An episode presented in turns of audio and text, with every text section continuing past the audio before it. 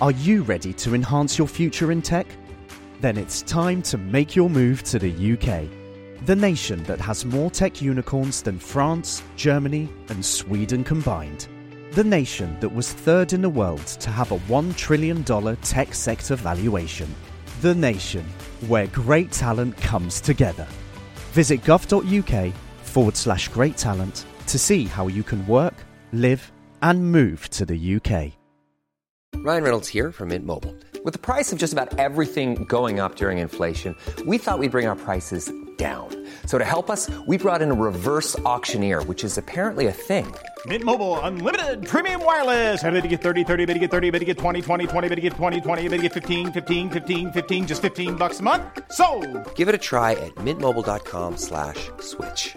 $45 upfront for three months plus taxes and fees. Promo rate for new customers for limited time. Unlimited more than 40 gigabytes per month. Slows. Full terms at mintmobile.com. Get in zone, AutoZone. Welcome to AutoZone. What are you working on today? I got to change the oil in my car. Right now, get 5 quarts of Pennzoil Platinum Full Synthetic with an STP Extended Life Oil Filter for only $36.99. Get in zone, What do I do with my old oil? We can recycle your used oil for free. get in zone, And do you have oil for my old work truck? You can find the right high mileage oil to help it go farther right here at AutoZone. Restrictions apply. در مورد پادشاه های قاجار احتمالا اینو شنیدیم که اینا زیاد می‌رفتن مسافرت اروپا. اروپا زیاد می‌رفتن گشت و گذار و خوشگذرانی و این صحبت ها تو این ویدیو می‌خوایم ببینیم که این درسته یا نه؟ کی رفته اروپا؟ کی رفته اروپا؟ چند بار رفته؟ کجا رفته؟ چی کار کرده؟ و کلا اثرش در, در در اون دوره چی بوده؟ اثر مثبتش چی بوده؟ و اثر منفیش چی بوده؟ یک نگاه کوتاهی می‌خوایم بکنیم به مسافرت های پادشاهان قاجار به اروپا. شاهان قاجار در فرنگ. کجای تاریخیم؟ قرن 19 هستیم. قرن 19 که در ایران قرن قاجاری است. همه این قرن و یک کمی قبلش یک کمی بعدش در ایران قاجاری حکومت کردند قرن 19 قرن مهمی هم هست که در تاریخ دنیا نقطه عطف شد. در چند قرن قبلش در دنیای اندیشه و بعد در صنعت در جامعه های غربی کشورهای غربی تغییرات بزرگی به وجود آمده بود. روشنگری و انقلاب علمی و انقلاب صنعتی و اینها نتیجه داده بود. و غربیات دنیا رو واقعا گرفته بودن پیشرفت کرده بودن جامعه های خودشون رو بهتر و برخوردارتر و امنتر و سالمتر و پر رونقتر و آبادتر و اینها می‌کردن. و بقیه دنیا هم حتی جاهایی که تمدن‌های کهن داشتن تمدن‌های با دوام داشتن عقب موندن. عقب موندن و بعضیاشون دوران تحقیرآمیزی رو هم میگذروندن. در چین، در ژاپن، در هند، در ایران وضع وضع خوبی نبود در این قرن 19 ما قصه بعضیاشو گفتیم حالا قصه بقیهش رو هم کم کم می‌خوایم بگیم. یه سوال جالب ولی همیشه برای من این بوده که مواجهه ایرانی ها با غرب چطوری بوده؟ یعنی بالاخره تفاوت تفاوت زیادیه. الان تفاوت تفاوت زیادیه. اون موقع تفاوت تفاوت خیلی زیادی بوده. و نه تنها زیاد بوده بلکه اصلا اینا هیچ تصوری هم نداشتن وقتی که یهو یه دنیای آباد می‌دیدن. بدنه جامعه که حالا احتمالا دسترسی خاصی هم نداشته خبر زیادی هم نداشته به جز حالا یه اندکی. اما حاکمان حاکمان جامعه اینا اینا یه طوری اطلاعات بهشون می‌رسیده اول شنیدنی و شاید خوندنی و اینا و بعد از یه زمانی خودشون شروع کردن دیدن. خودشون شروع کردن دیدن و حالا در بعضی از این شاههای قاجار نکته جالبش اینه که شروع کردن دیدن و بعد نوشتن. یعنی ما دست اول می‌دونیم که شخص اول مملکت ایران وقتی که رفته در غرب و یهو دیده یه جاهای آباد اون وقت وضع ایران اینطوریه چی برداشت کرده و چی نوشته؟ چی دیده؟ چی براش جالب بوده؟ اینا رو داریم. بر همین این نکته بر من این, این داستان بر من جالب میشه که خود پادشاه های قاجار وقتی که رفتن از زبون این و اون نه به چشم خودشون اروپا رو دیدن غرب رو دیدن چی فکر کردن؟ چی دیدن؟ اولا چی دیدن؟ چی کار کردن؟ و بعد این روی فکرشون چه اثری گذاشته این داستان این رو می‌خوایم ببینیم. از کی شروع شد؟ چون این نکته مهمیه دیگه. ما داریم درباره پادشاه های قاجار صحبت می‌کنیم و میگیم قرن 19 در ایران قرن, قا... قرن قاجار هاست. پادشاه های قاجار اولیش خب آقا محمد خان فتلی شاه محمد شاه. اینا خارج نرفتن. اینها خارج نرفتن. قصه اروپا رفتن اصلا خارج رفتن پادشاه های ایران از زمان ناصرالدین شاه شروع شد. پادشاه های قاجار رو یه بار روی timeline ببینیم چون حالا در موردشون صحبت خواهیم کرد. این تصویر تو ذهنمون باشه که کی بود بعد از کی بود و هر کدوم چقدر حکومت کردن. همینجا هم اگه نگاه کنیم می‌بینی که ناصرالدین شاه چقدر دورش طولانی تره برا همین اسم ایشون رو بیشتر میشنویم همش. این سه تای اول پس خارج نرفتن و در واقع معنیش اینه که داریم میگیم تا قبل از ناصرالدین شاه پادشاه های ایران اگر پاشون رو از مرزهای ایران بیرون گذاشته بودن برای جنگ بود برای کشورگشایی بود برای این کارا بود. خیلی هم جای دوری نرفته بودن. شاه عباس مثلا تا عثمانی و گرجستان رفته بود. نادرشاه تا هند رفته بود. ولی اینا همه در دوران جنگ بود. در دوران صلح پا نشده بود یک پادشاهی بره خارج. زمان قاجار هم قصه همین بود. صدر اعظم ممکن بود بره شازده ها ممکن بود برند ولی پادشاه از کشور بیرون نمی‌رفت. تا رسیدیم به زمان ناصرالدین شاه. ناصرالدین شاه اولین پادشاهی بود که اول یه سفر رفت زیارت بعد که مثلا حالا یه خورده روش باز شد و اینها سه بار رفت اروپا. در نیمه دوم قرن 19 سفرهای ناصرالدین شاه از 1873 شروع شد 1873 رفت 78 رفت بعدش هم 89 رفت. یعنی سه بار ظرف مدت نچندان طولانی. در نیمه دوم حکومتش. سه بار در نیمه دو 50 سال سلطنت کرد 25 سال اول هیچی. در نیمه دوم سه بار رفت اروپا به قصد تفریح و تماشا. از یه نظر دیگه هم میشه به این نگاه کرد و جالبه. اولین پادشاه ایرانی که سفر کرده به یک کشور غیر مسلمون. همون سفر کربلا و نجفش هم سفر مهمی بود. اینکه در دوران صلح بالاخره البته در اوج قحطی در قحطی تو ایران زیاد بود. چند تا دوره قحطی در قرن 19 بود و در ابتدای قرن 20 توی یکی از این قحطی ها بود که رفت رفت کربلا و نجف و اینها. بعدم تو راه برگشت انگار وضع مردم رو دیده بود که خب خیلی بده در قم انگار. و گفته بود حالا انبار گندم رو باز کنن به فقرا برسن. که قصه ای که نکته ای که این به ما میگه چیه؟ میگه تا شاه ندیده بود انبار گندم ممکن بود باز نکنن. تا خود شاه نمی‌دید وضع مردم ممکن بود که اصلا کاری براش نکنن. بگذریم. اون سفر نجف و کربلا بود و دو سال بعد ناصرالدین شاه راهی اروپا شد.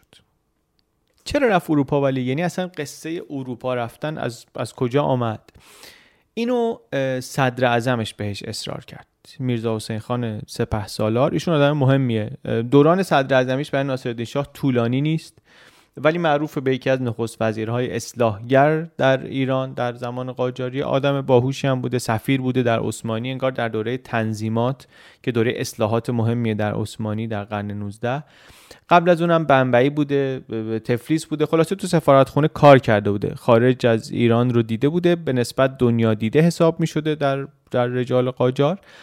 خیلی هم تحت تاثیر قدرت و پیشرفت های بریتانیا بوده و بقیه اروپایی و خیلی هم انگار دوست داشته که ناصرالدین شاه بره خودش به چشم خودش ببینه پیشرفت ها رو ببینه.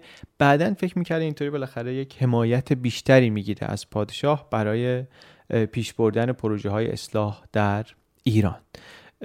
وقتی که درباره ایشون صحبت می‌کنیم این نسل سوم اصلاحگران دولتی قاجار. قاجارا در اصلاح در حکومت قاجار اندیشه های اصلاح از زمان عباس میرزا ولیعهد فتلی شاه شروع شد اوائل قرن بیستم ببخشید قرن 19 زمان عباس میرزا و قائم مقام و میرزای بزرگ و اینها اینها نسل اول حساب میشن نسل دوم امیر کبیر میشه. این نسل بعد از امیر کبیره. حالا درباره اینها ما بعدا جای دیگه صحبت می‌کنیم. اینجا چیزی که برای مهمه اینه که ایشون کسی بود که فکر رفتن به اروپا رو انداخت تو سر ناصرالدین شاه. تو همون سفر کربلا و نجف انگار هی زیر گوشش خوند خوند خوند تا اثر کرد. البته بالاخره سفر چیز سیاسی هم داشت دیگه. انگیزه های سیاسی هم داشت. می‌خواست بره ارتباط بهتری بگیره با قدرت های بزرگ با روس با انگلیس. بالاخره از نزدیک صحبت کنه از در دوستی شاید وارد بشه. فشار روی ایران خیلی زیاد بود اون موقع از طرف اینها. فشار رو شاید بتونه مقدار کم بکنه یه احساس بالاخره نزدیکی و برابری بیشتری بکنه وقتی که شاه با شاه صحبت می‌کنه. اهداف سیاسی هم داشت. حواسمون هم از توی قرن 19 هستیم. اوائل همین قرن 19 که ایران با روسیه درگیر میشه و قفقاز رو واگذار می‌کنه. تو همین قرن 19 که ایران با انگلیس درگیر میشه هرات رو واگذار می‌کنه. یعنی تو منگنه فشار امپراتوری های قدرتمند هست. حالا ناصرالدین شاه می‌خواد که راه دیپلماسی رو هم در برابر اینها پیش بگیره. یکم اگه بازتر نگاه کنیم لنزمون رو باز کنیم می‌بینیم که اون موقعی که ناصرالدین شاه از سفر فرنگ می‌کنه این مدل سفرهای مقامات بلندپایه سیاسی شرق به غرب تازه باب شده بود رایج شده بود کم و بیش کم و بیش. چند سال قبلش سلطان عثمانی هم رفته بود فرنگ قبل از ناصرالدین شاه. برادر امپراتور ژاپن هم رفته بود فرنگ. یعنی اینا, اینا هم موقعیت ها نه که حالا بگم همه مثل همن ولی دردشون یکیه دیگه. دردشون اینا تا حد زیادی شبیه همه حداقل. خود ناصرالدین شاه هم قبل از سفر توی یک مراسم سلام عامی که داشت گفت که من برای چی دارم میرم. گفت من می‌خوام برم اونجا و چیزهایی رو که بدون مشاهده نمیشه درک کرد و فهمید من می‌خوام ببینم می‌خوام متوجه بشم و اسباب و وسایل ترقی و رونق صنعت و تجارت و اینها رو می‌خوام با خودم وردارم بیارم. خب این چیزایی که تا حالا گفتیم برای این بود که بگیم که شاه می‌خواست که بره. یک دلیلی هم براش داشت که می‌گفت من برای این می‌خوام برم. ولی واقعا کار کار راحتی نبود. دو بار داد استخاره کردن و استخاره ها بد اومد. یه بار بد اومد یه بار خیلی خیلی بد اومد. گفتش که صلاح نیست برم. دوبارم استخاره کردم و خیلی بسیار بد اومد و اینا شما اصرار نکن قرار مدارای رو هم که گذاشتی به هم بزن مذاکره هم نکن من نمی‌تونم برم خارج. از این نظر که فکر بکنی شاید حقم داشت. به خاطر اینکه سفر یه روز دو روزه که نیست که می‌گفت من برم سر مملکت چی میاد؟ چند ماه پادشاه می‌خواد تو مملکت نباشه. فقط هم پادشاه نیست خیلی از آدمای دولت رو هم داره با خودش می‌بره. دولت هم که دستگاه گنده حکومتی نیست که یه, تعداد معدودی آدمن دیگه. اینا هم داره با خودش می‌بره. حتی خیلی از آدمای اطرافش و خیلی از آخوندا روحانیون اینا هم اهل امامه هم موافق نبودن با این سفر. می‌گفتن که شاه میره اونجا چیز میشه. غرب زده میشه. تحت تاثیر غربی ها قرار می‌گیره و بر ما گرفتاری میشه. ولی صدر اعظم خیلی اصرار می‌کنه. خیلی اصرار می‌کنه میگه شما برای خودت این سفر رو داری نمیری شما برای کل مملکت داری میری. اگر می‌خوای که ایران بره در زمره کشورهای متمدن باید این سفر رو بری. راه نجات مملکت اصلا در این سفره. برای اینکه راضی کنه ناصرالدین شاهو بهش گفتش که فایده سفر کردن شما به اروپا از فایده سفر نادر به هند برای ایران بیشتره. سفر نادر به هند می‌دونیم چه کرد دیگه؟ چی آ... چی آورد با خودش از هند؟ گفت این اگه شما بری اروپا از اون دستاوردش بیشتره. توی مملکتی هم هستن که وضع خوبی نداره. قحطی مهلکی تمام شده تازه صدها هزار نفر رو کشته پشبندش وبا آمده اونم جون کلی آدم رو گرفته. واقعا البته میگم در دوران قاجار از این مصیبت ها کم در ایران اتفاق نیفتاده. قحطی و همهگیری و اینها. بالاخره بالاخره ناصرالدین شاه راضی میشه. دوران راضی میشه که خب آرزوی دوران بچگیش هم هست که دوست داشته که بره. آدم کنجکاوی هم بوده و بالاخره شرایط هم فراهم میشه و ناصرالدین شاه راه میفته به سفر اروپا. وقتی که ناصرالدین شاه میگه من می‌خوام برم انیس و دوله همسرش هم میگه که منم می‌خوام بیام. یه خورده اصرار و انکار و اینها و نهایتا شاه قبول می‌کنه. شاه قبول می‌کنه همراه با انیس و دوله و یک لشکری از مقامات در 1873 یعنی 1252 ناصر الدین شاه راه میفته به سمت اروپا. چطوری؟ هواپیمامونا که طبیعتا در کار نیست. کل سفر زمینیه و دریایی. خیلی هم طول کشید. یعنی طبیعی هم هست که خیلی طول می‌کشه. چهار هفته طول کشید. سفر نه دیگه. چهار هفته طول کشید تا برسن کجا؟ تا برسن لب دریای خزر.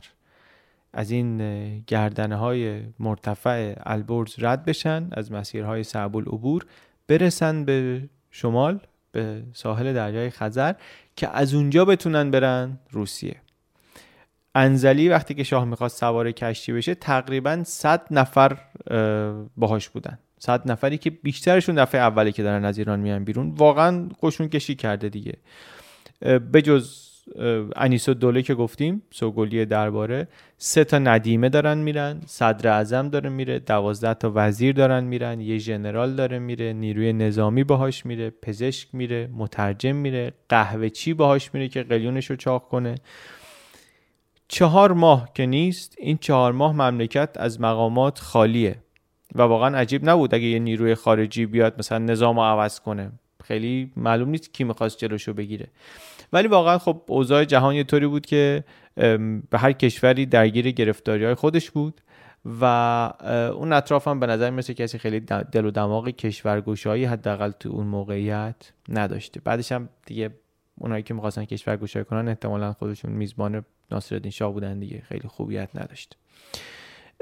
یک دلیل دیگه هم البته شاید این باشه که کلا قدرت شاه از اونی که ما فکر می‌کنیم کمتر بود و اهمیتش کمتر بود چون حاکمای محلی مثلا قدرتشون بیشتر بود. این هم این هم یک احتمالیه که ممکنه به خاطر این باشه که مثلا من اشتباه فکر می‌کنم که شاه انقدر قدرت داشته و انقدر مهم بوده. بگذریم. برسیم به اینجایی که شاه و همراهاش سوار کشتی شدن از بندر انزلی را افتادن به بندر آستراخان روسیه. بعد از اونجا با یه قایق بزرگی از رودخانه به سمت روسیه رفتن و رفتن. بعد دیگه یه جایی سوار قطار شدن. اولین باریه که ناصرالدین شاه سوار قطار میشه. اولین باریه که اینا ریل راه هم می‌بینن. خیلی تحت تاثیر قرار می‌گیرن. میرن با قطار تا مسکو. چند روزی مسکو هستن. از اونجا با قطار میرن سن پترزبورگ. تزار روسیه رو می‌بینن. خانواده سلطنتی رو می‌بینن. برنامه های مختلفی اونجا براشون دیدن. می‌بینن و واقعا به وجد میان. از رژه نظامی تا مجلس رقص تئاتر جاهای دیدنی این ور اونور میبرنش و واقعا برای شاه ایران و بهیتی که باهاش هستن بسیار بسیار جالبه. ما اینا رو می‌دونیم بخش زیادیش رو به خاطر اینکه خاطرات سفرش رو نوشته. یعنی شاه دیکته می‌کرد یه منشی داشت مینوشت. و یه چیز دیگه هم که می‌دونیم و خیلی جالب اینه که انیس و دوله بود که گفتیم که با شاه آمده بود. بود طبیعتا همراهش بود خیلی هم خوشش آمده بود اینطوری که آقای عباس امانت تعریف می‌کنه. ولی توی یه مهمونی که تزار روسیه قرار بود بده به, به مناسبت حضور ناصر شاه همسر تزار گفت که همسر تزار به تزار گفت تزار به شاه گفت که خانوم لطفا بدون روبنده بیان توی این مراسم دیگه. خیلی جایی نداره. همراهان شاه ایران این حرف رو که شنیدن قاطی کردن. یعنی قاطی کردن که بیشتر نگران این بودن که اگر این خبر ایران برسه به آخوندا اینا رو بیچاره می‌کنن. که او همسر شاه روبنده برداشت و اینا گرفتاری میشه برای ما. چیکار کنیم چیکار نکنیم؟ عقلاشون رو می‌ذارن رو هم میگن بهترین کار اینه که انیس و دوله رو برگردونیم ایران که اصلا نباشه وقت این مهمونی. نهایتا هم همین کارو می‌کنن. همین کارو می‌کنن برش میگردونن. ایشون هم خب ناراحت بوده از اینکه داره برمیگرده با ناراحتی برمیگرده.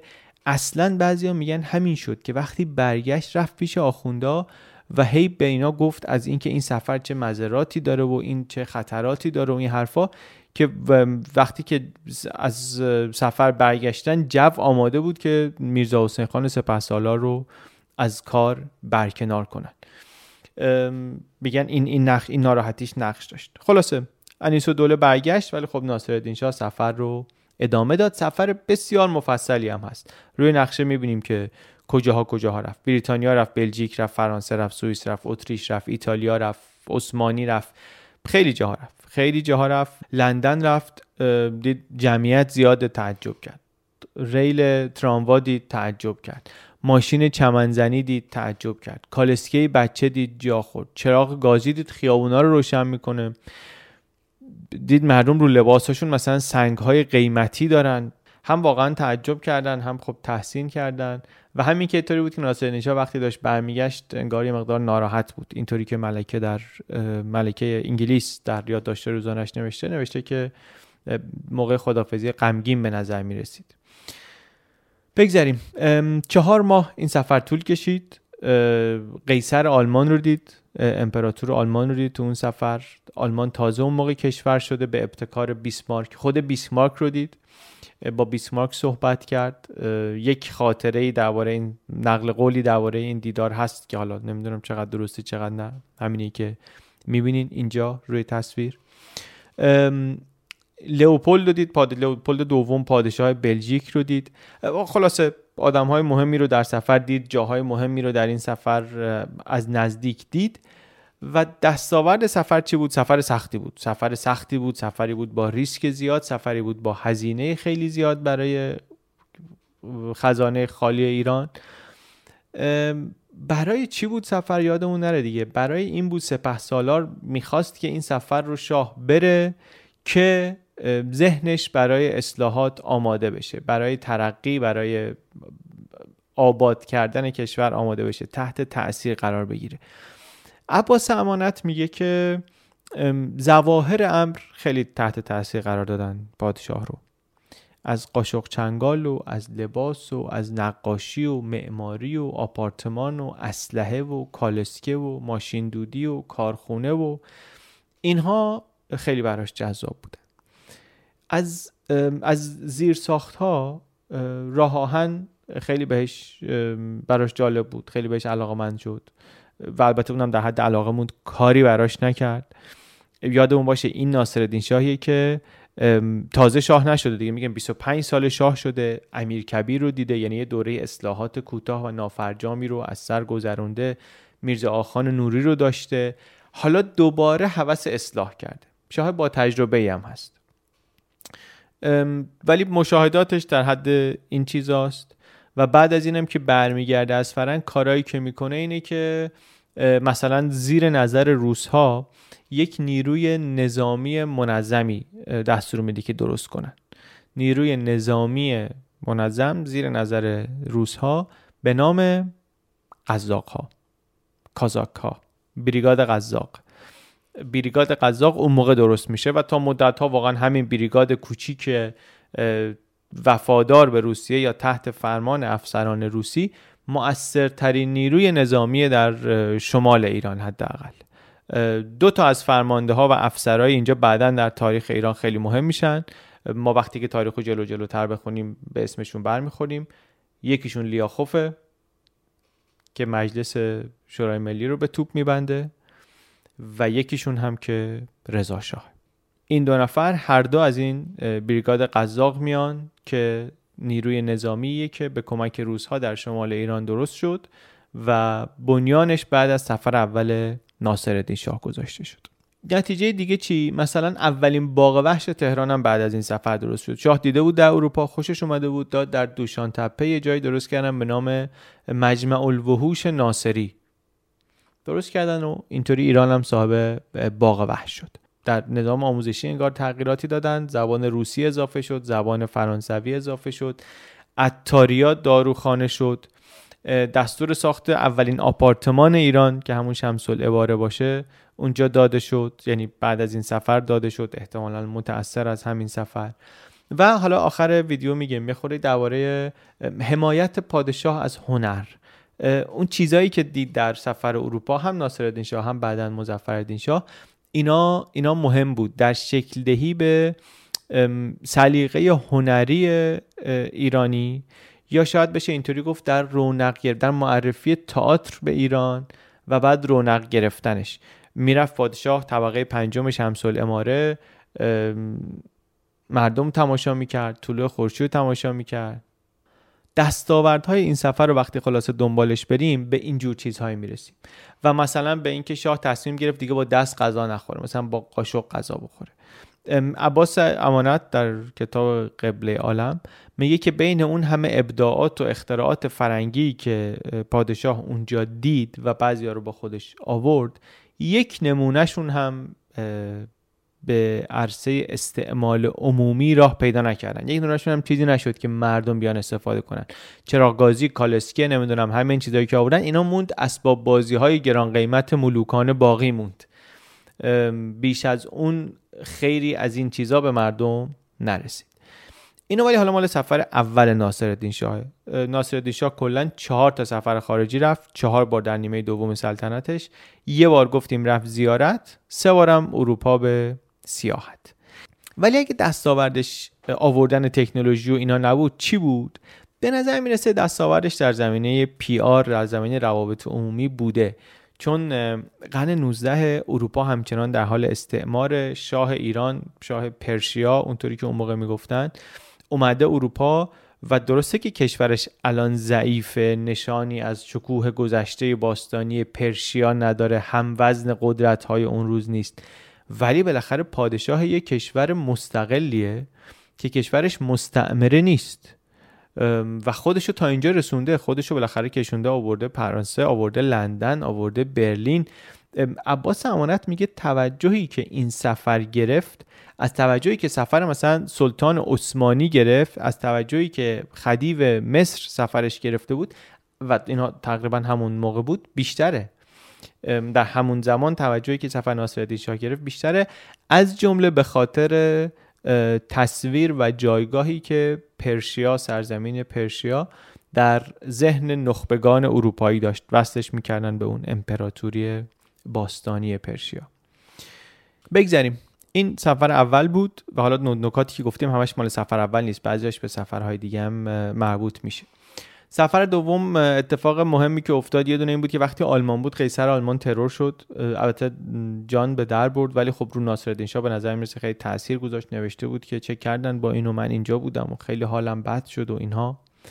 تو همون سفر رفت موزه لوور رو دید و خیلی هم انگار خوشش اومد که اینا یه سری از آثار از حفاری های باستانی ایران رو بردن اونجا گذاشتن. اگر ناراحتی داره ناراحتیش از اینه که چرا کم بردن.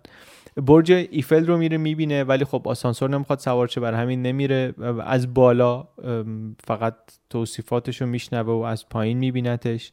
آدم های مهمی رو می‌بینه تو سفر دومش. این بر من جالب بود. لوی پاستور رو می‌بینه. توی خاطراتش هم دربارش نوشته که امشب پاستور معروف رو دیدم که این برای آدم سگهار گاز گرفته یک علاجی پیدا کرده. میگه که من تو روزنامه دربارش خونده بودم دیدمش و باهاش صحبت کردم و گفتش که این کار کردم اون کار کردم آدم اگه زود بیارن خیلی خوبه من می‌تونم نجاتش بدم. و خیلی خلاصه تحت تاثیر قرار گرفته بود. تحت تاثیر قرار گرفته بود که آره اینجا مدرسه داره و درس میده و مردم میان پیشش درس می‌خونن و چه خدمتی به انسانیت کرده و آقای لسپس رو دیده بود که آدم مهمی بوده. ایشون از جمله به خاطر نقشش در ساختن کانال سوئز ناصرالدین شاه میبینتش وقتی داره نقشه راه آهن سراسری اروپا به آسیا رو می‌کشه که داستان مهمی این. یک جایی حتما دربارش صحبت خواهیم کرد. خیلی خیلی چیز مهمیه. بعدا در جنگ های قرن بیستمی اروپا هم رد پای این ایده راه آهنی که وصل می‌کنه اروپا رو به, به آسیا هست. ایشون رو می‌بینه. آلفرد کروپ رو می‌بینه. صاحب کارخونه های تسلیحات نظامی در آلمان. یکی از برادران چایلد رو می‌بینه. خانواده یهودی ثروتمند خیلی قدرتمندی که الان هم خانواده خیلی قدرتمندی هستن خانواده اصالتا آلمانی هستن توی خاطراتش ناصرالدین شاه میگه که من, من ایشونو دیدم خیلی استدعای آسایش یهودیا رو داشت. و من بهش جواب دادم که شما برادرها هزار کرور پول دارین شما برین پنجاه کرور به یه دولتی بدین مملکتش رو بخرین یهودی های همه دنیا رو اونجا جمع کنید خودتون هم اونجا رئیسش بشین اینطوری متفرق و پریشان نباشین. بعد خودش میگه خیلی خندیدم به این پیشنهادی که دادم. ولی اون جوابی به من نداد که بر, من خیلی نکته جالبی بود. خیلی خیلی صحنه جالبی بودیم واقعا. الان وقتی بدونیم که خب سرنوشت چی شد و این خانواده چه نقش مهمی تو این سرنوشت داشتن و دارن. بگذریم با این سفرهای ناصر شاه دیگه راه باز شد برای پادشاه ایران که بره فرنگ به سیاحت. بعد از ناصر شاه هم دیگه پادشاه قاجار دستشون به سفر باز بود. اول پسرش مزفر شاه بود. مزفر شاه خب خیلی طولانی ولیعهد بود. در دوران ولیعهدی هم از تبریز فکر می‌کنم بیرون اصلا نرفته بود. وقتی که شاه شد ولی افتاد به جبران کردن. از همون اول به مسافرت رفتن فکر می‌کرد. چهار سال بعد از اینکه پادشاه شد رفت سفر اولش. اگر خزانه خالی نبود شاید زودتر می‌رفت. خیلی دوست داشت بره. خیلی براش مهم بود که بره. توی منابع میگن اصلا صدر اعظماش رو با این معیار به هوای این انتخاب می‌کرد که هزینه مسافرتش به, به اروپا رو تأمین کنن. از رو این صدر اعظم پیدا می‌کرد. سر همین هم شاید امین و سلطان که صدر اعظمش شد تونست یک وامی از روسیه بگیره و پادشاه باش بره مسافرت. چطوری وام گرفت؟ وسیقه گذاشت. چی رو وسیقه گذاشت؟ آیدات گمرک مملکت رو وسیقه گذاشت. وسیقه گذاشت وام گرفت پادشاه راهی اروپا شد. پادشاه برای چی میره سفر وقتی وضع مملکت اینه؟ توجیهش این بود که یک بخشی از توجیهش این بود که برای مقاصد درمانی. نقرس و درد مفاصل و روماتیسم و آب گرم چشمه های آلپ معجزه می‌کنه و از این صحبت ها چند وقت هفت ماه. هفت ماه. نه پادشاه در کشور بود نه صدر اعظم نه خیلی از وزرا. رفته بودن اروپا رفت روسیه اتریش سوئیس آلمان بلژیک فرانسه عثمانی. انگلیس هم می‌خواست بره ملکه ویکتوریا مرده بود. دربار انگلیس برنامه های سوگواری و اینا داشت سفر قطع شد چیز شد کنسل شد. توی توی پاریس ترورش هم می‌خواستن بکنن منتها ترور موفقیت آمیز نبود. این سفر برنامهش وقتی که نگاه می‌کنی چون می‌تونیم بفهمیم که چه کردن تو این سفر بیشتر خوشگذرانی بود دیگه. بیشتر خوشگذرانی بود. بعد از این سفر هم بود که قرارداد دارسی رو بست که اصلا بعضی میگن یه انگیزش هم این بود که دوباره پولی بتونه بگیره که بره به سفر. داستان دارسی رو هم که توی این ویدیو خیلی مفصلتر تعریف کردیم. نکته جالب اینه که توی این سفرها سفرنامه نوشته. هر شب مزفردین شاه دیکته کرده و نوشته. حالا اونی که می نویسه وزیر مملکت مثلا داره خاطراتشو می نویسه ولی به هر حال و ما می‌تونیم بخونیم. مشاهدات دست اول نفر اول مملکت رو می‌تونیم بخونیم. واکنش مهمش هم حیرته. واکنش مهمش واقعا تعجب خیلی زیاده و حیرت تا یه جایی که اینطوری می نویسه دیگه. میگه که اصلا آدم میمونه که واقعا چطوریه که اینا هم آدمن این طرف دنیا اینطوری کردن مثلا اون طرف دنیا هم این همین آدمی زاده ولی اون طرف دنیا یه طور دیگه است و اینقدر مثلا فاصله هست. مشاهدهش یه همچین یه همچین وایبی میده یه همچین چیز حسی به آدم میده. توی همین سفر مدرسه دخترونه میره می‌بینه پارلمان میره می‌بینه اینا مهمه احتمالا رو ذهنیتش تاثیر می‌ذاره. حالا آخر ویدیو میگم چرا فکر می‌کنم مهمه. و البته خب خیلی خرید می‌کنه خیلی تفریح می‌کنه و بعد برمیگرده. برمیگرده دو سال میمونه بعد دوباره با میشه میره اروپا. میره اروپا دوباره دیگه من جزئیات اون سفرشو نمیگم کمابیش مثل همون اولی است.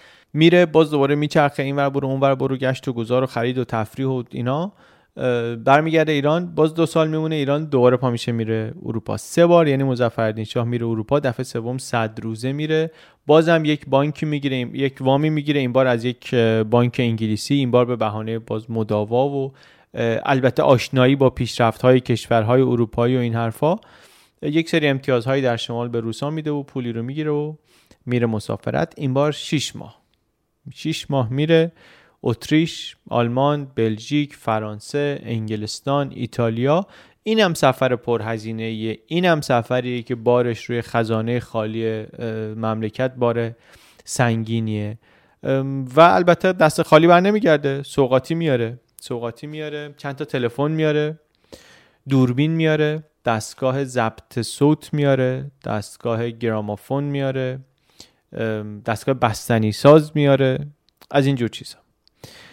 سفرها هم اینطوری بود انگار که مثلا روسیه و آلمان و انگلیس که می‌رفتن وزن کار و جلسه دیپلماتیک و کارخونه بازدید کن و ارتش ببین و اینها یه خورده توش بیشتر بوده در روسیه و آلمان و انگلیس. اتریش و فرانسه که می‌رفتن دیگه بیشتر صفا بوده. باله و اپرا و آتیش بازی و رقص و پارتی و مهمونی و این این صحبت ها یه چیز جالبی هم که من توی این مقاله خوندم خیلی به نظرم نکته درستی بود. این بود که ما هیچ گزارش رسمی از, از دربار ایران نداریم درباره این سفرها. گزارش های رسمی, رسمی میزبان ها هست که چه کردن کجا رفتن کی رفتن برنامه چی بوده. از این ور ما یادداشت‌های شخصی شاهو داریم که حالا بعضی وقتا هست بعضی وقتا نیست.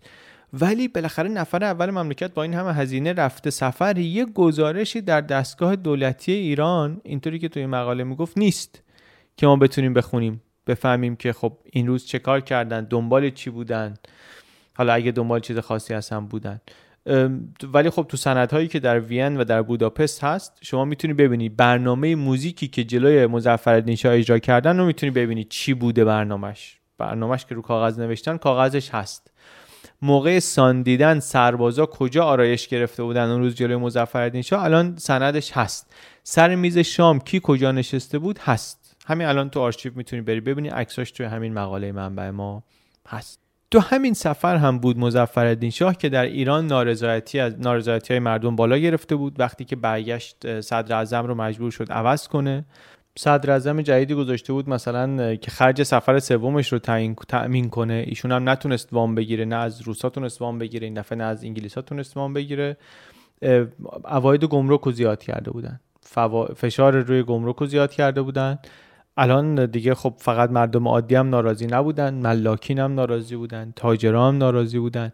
و اصلا میشه ردش رو اینطوری هم دید که این علاقه پادشاه های قاجار به سفر رفتن وقتی که واقعا پولی براش نبود و دلیل خیلی موجهی هم براش نبود این بعدا چه حالا هم از نظر مثبتش هم از نظر منفیش یعنی تو نارضایتی هایی که درست کرده بود چه اثری داشت در جمع شدن اون نیروهای اجتماعی پشت انقلاب مشروطه. وقتی درباره سفر را صحبت می‌کنیم یه دستاورد دستاورد که نه یک یک اثر غیر مستقیمی هم اینها داشته روی هنر. قدم اولش روی اصلا روی نصر فارسیه. نه اینکه نصر فارسی رو اینها دگرگون کرده ولی واقعا تفاوت خیلی بارزی داره. همین سفرنامه هایی که پادشاه اینجا انشا می‌کرده رو ببینید مثلا این این متنشه. جمله هاش چقدر ساده چقدر کوتاهه. ساعت هشت صبح از خواب برخواستیم نمازمان قضا شده بود نماز خواندیم قرآن خواندیم آمدیم پایین. جناب اشرف عطابک اعظم آمدند رفتیم اتاق بیلیارد بازی کردیم. تفنگ فلان آوردن شد شلی کرد. خیلی ساده است دیگه. این این رو مقایسه کنین مثلا با گزارش روزنامه از سفر شاه که نصرش اصلا اینطوری نیست. تو اون سفرنامه هیچی نیست که من شما نفهمیم. اما توی گزارش روزنامه میگه مجاهدت نفس نفیس همایون و مشاهدات نظر مبارک در جلوگاه نتایج آثار علوم و فنون و بدایع صنایع ملل و دول متمدنه. هیچیشو نمی‌فهمیم. یک اتفاق مهمیه که پادشاه شروع کرده به این نصر نوشتن. اینو حالا اثرش رو بعدا آدمای دیگه خیلی مفصلتر دقیقتر بررسی کردن. ولی این این تفاوت این اهمیت این این ساده نویسی اهمیت داره. و اهمیت کمی هم نداره اثرش در ادبیات فارسی اثر محسوسیه. بعدا هم این اینو تو هنرهای دیگه هم میشه خود دید که آخر ویدیو درباره اون صحبت می‌کنم یه سال بعد از اینکه از سفر برگشتن از سفر سوم برگشتن دیگه مظفرالدین شاه در حالتی که خیلی بیمار بود و چیز زیادی هم از عمرش نمانده بود فرمان مشروطیت رو امضا کرد و در واقع حکومت ایران پادشاهی مشروطه شد از اون به بعد. اصلا میگن همین که راضی شد این فرمان رو امضا کنه یه بخشیش به خاطر اون فضای باز سیاسی بود که در اروپا دیده بود همون که رفته بود پارلمان دیده بود. واقعا هم یکم به نظرم بعیده که بگیم یه آدمی میره این چیزها رو می‌بینه این مشاهدات رو می‌کنه و حالا خودش هم دربارش اینطوری صحبت می‌کنه. و بعد هیچ دستاوردی نداشته هیچ تأثیری رو ذهنیتش نداشته. یا حداقل هیچ اثری روی اینکه زیر بار مشروطه بره نداشته. نمیگه مشروطه رو خودش مطرح کرد طبیعتا. ولی بالاخره زیر بار مشروطه رفت نه که بدون مقاومت ولی بدون مقاومت خیلی زیاد. معمولا پادشاه ها انقدر راحت اختیارات خودشون رو از دست نمیدن. خیلی خیلی آشنا نیست این حرکت. شاید این هم روش نقش داشته. شاید شاید. مظفرالدین شاه بعد از مشروطه زیاد زنده نموند. حکومت رسید بعدش به محمد علی شاه که ایشون هم خود دو سال بیشتر نبود و دیگه به خارج رفتن و اینا نرسید. بعد پسرش احمد شاه به سلطنت رسید. دوازده سالش بود پادشاه شد. خب خیلی جوان بود بچه بود در واقع. مسافرت خارج هم طبیعتا اون موقع نرفت نرفت نرفت تا ده یازده سال بعد در تابستان 1919 ایشون تونست بره اروپا. 1919 این دیگه وارد قرن بیستم شدیم. 1919 چه چه دوره جنگ جهانی اول؟ دو ساله که تمام شده. ایران یه بار اشغال شده از اشغال در آمده هنوز زیر فشار زیر فشار شدیده مخصوصا بعد از انقلاب اکتبر روسا رفتن. الان فقط فشار از طرف انگلیسا هست. فشار بیشتر از طرف انگلیسا هست. 1919 19 19 اسم قرارداد وسوق و است دیگه. قراردادی که انگلیس ها می‌خواستن با ایران ببندن. و وسوق و دوست داشت توی این سفر اروپا پایه های این قرارداد رو بتونه محکم کنه. امضای احمد شاه بیاد زیر این قرارداد. قرارداد 19 19 که توی ویدیوی نفت دربارش صحبت کردیم. مثل هند نمی‌شد ایران مستعمره بشه ولی میگن که خیلی هم متفاوت نبود. حالا وارد بحث اونش اینجا نمیشیم. در شرایطی هم رفت احمد این مسافرت رو که حالا هم مخالفت های داخلی با این قرارداد بود هم مخالفت های خارجی بود. مثل ناصر شاه و مزفر شاه ایشون هم از انزلی رفت مثل ناصر شاه و مزفر شاه ایشون هم سه بار رفت اروپا و دفعه سومش دیگه آخرین پادشاهی از قاجار شد که از ایران آمده بیرون و دیگه برنگشت. دیگه برنگشت همون خارج از ایران بود که ازل شد از پادشاهی. می‌خواست رضا شاه رو رضا خان رو از صدر اعظمی ازلش کنه. مجلس قبول نکرد. مجبور شد دوباره ایشون رو نخست وزیر کنه. وسط همون سال یک شورش هایی هم در جنوب ایران شد. واقعا هم خیال برگشتن نداشت. دو سالی فرانسه موند. آبان 1304 دیگه مجلس شورای ملی احمد شاه رو از پادشاهی خل کرد و سلسله قاجاریه رو منقرض اعلام کرد. در حالی که ایشون همچنان در سفر بود. یعنی سفر آخرش سفری شد که دیگه ازش بر نگشت. زیاد ما به این دوره سفر احمد شاه و اینا دیگه نپرداختیم چون واقعا قبل از اینکه برای همیشه بره واقعا رفته بود. از ایران رفته بود و ایران هم ازش رفته بود. منتها ما به این می‌خوایم نگاه کنیم توی آخرای ویدیو که آیدی این سفرها دستاورد این سفرها برای ایران چی بوده؟ چون می‌تونیم اینطوری نگاه کنیم که خب اینم یکی از مسیرهایی بود که تمدن غرب داشت میومد به سمت ایران. آره این سفرها نه راه آهن برای ایران آورد نه واقعا در اوضاع مردم پیشرفتی به وجود آورد. چیزی هم اگه آوردن همونجا در دربار قاجار موند و خیلی از اون دایره تنگ بیرون نرفت. وسایل و ابزار و اینهایی هم که آوردن.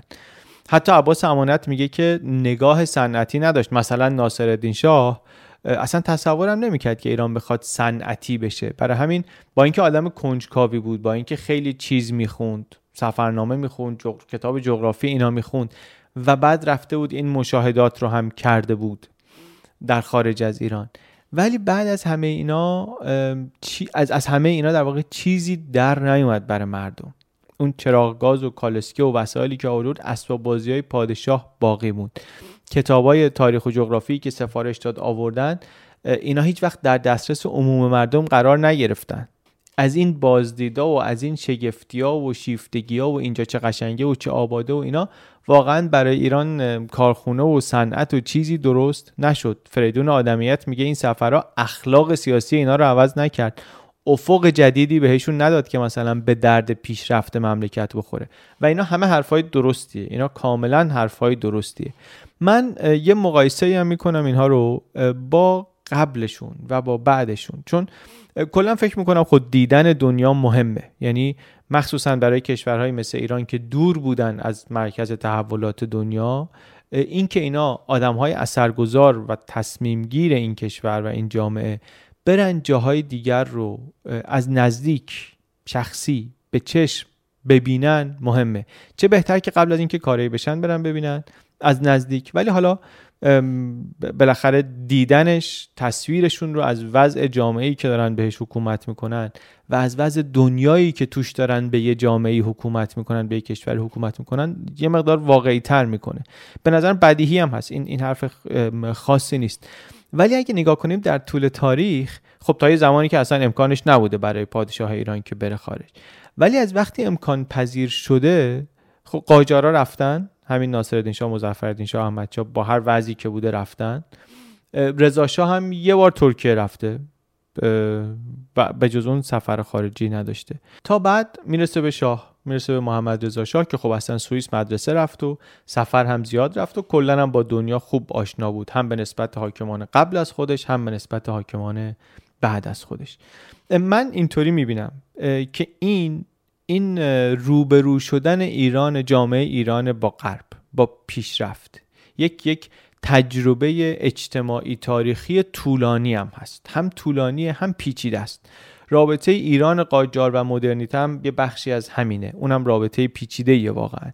این سفرهای اروپایی پادشاه های قاجار هم یک تیکه مهمی از این پازله. همه قصه نیست ولی یه بخش مهمی از قصه است. و بهتری که فکر می‌کنم بهتره که تصویر کاریکاتوری بهش نداشته باشیم که آره رفتن پارتی کردن وام گرفتن رفتن همشو سوزوندن مثلا رقصیدن یا رقص نگاه کردن برگشتن.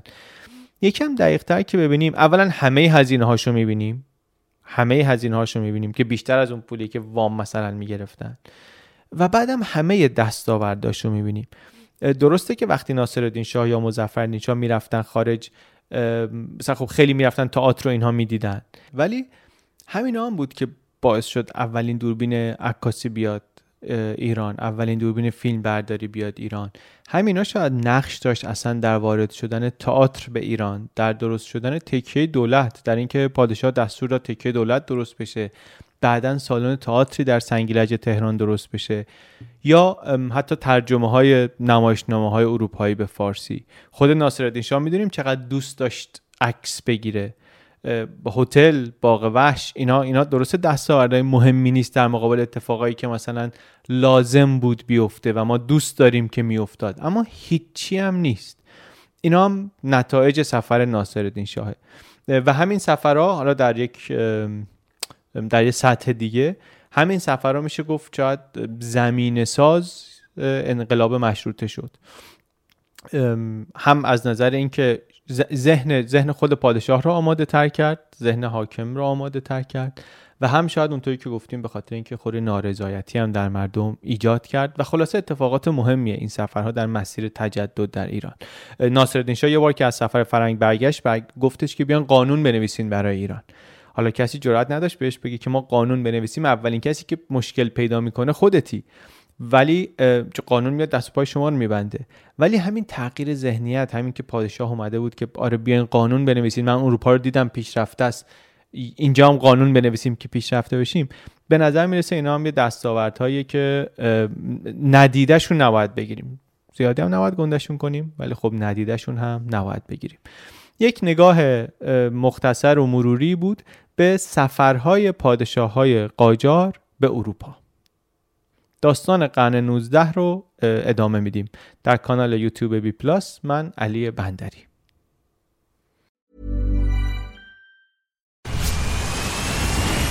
Where's that dust coming from? Still finding debris after vacuuming? Eufy X10 Pro Omni Robot Vacuum has 8,000 PA of powerful suction to remove debris deep in carpets. And it's totally hands free. Want to know more? Go to eufy.com. That's EUFY.com and discover X10 Pro Omni, the best in class all in one robot vacuum for only $799. Get ahead of postage rate increases this year with Stamps.com. It's like your own personal post office. Sign up with promo code PROGRAM for a four week trial plus free postage and a free digital scale. No long term commitments or contracts. That's Stamps.com code PROGRAM.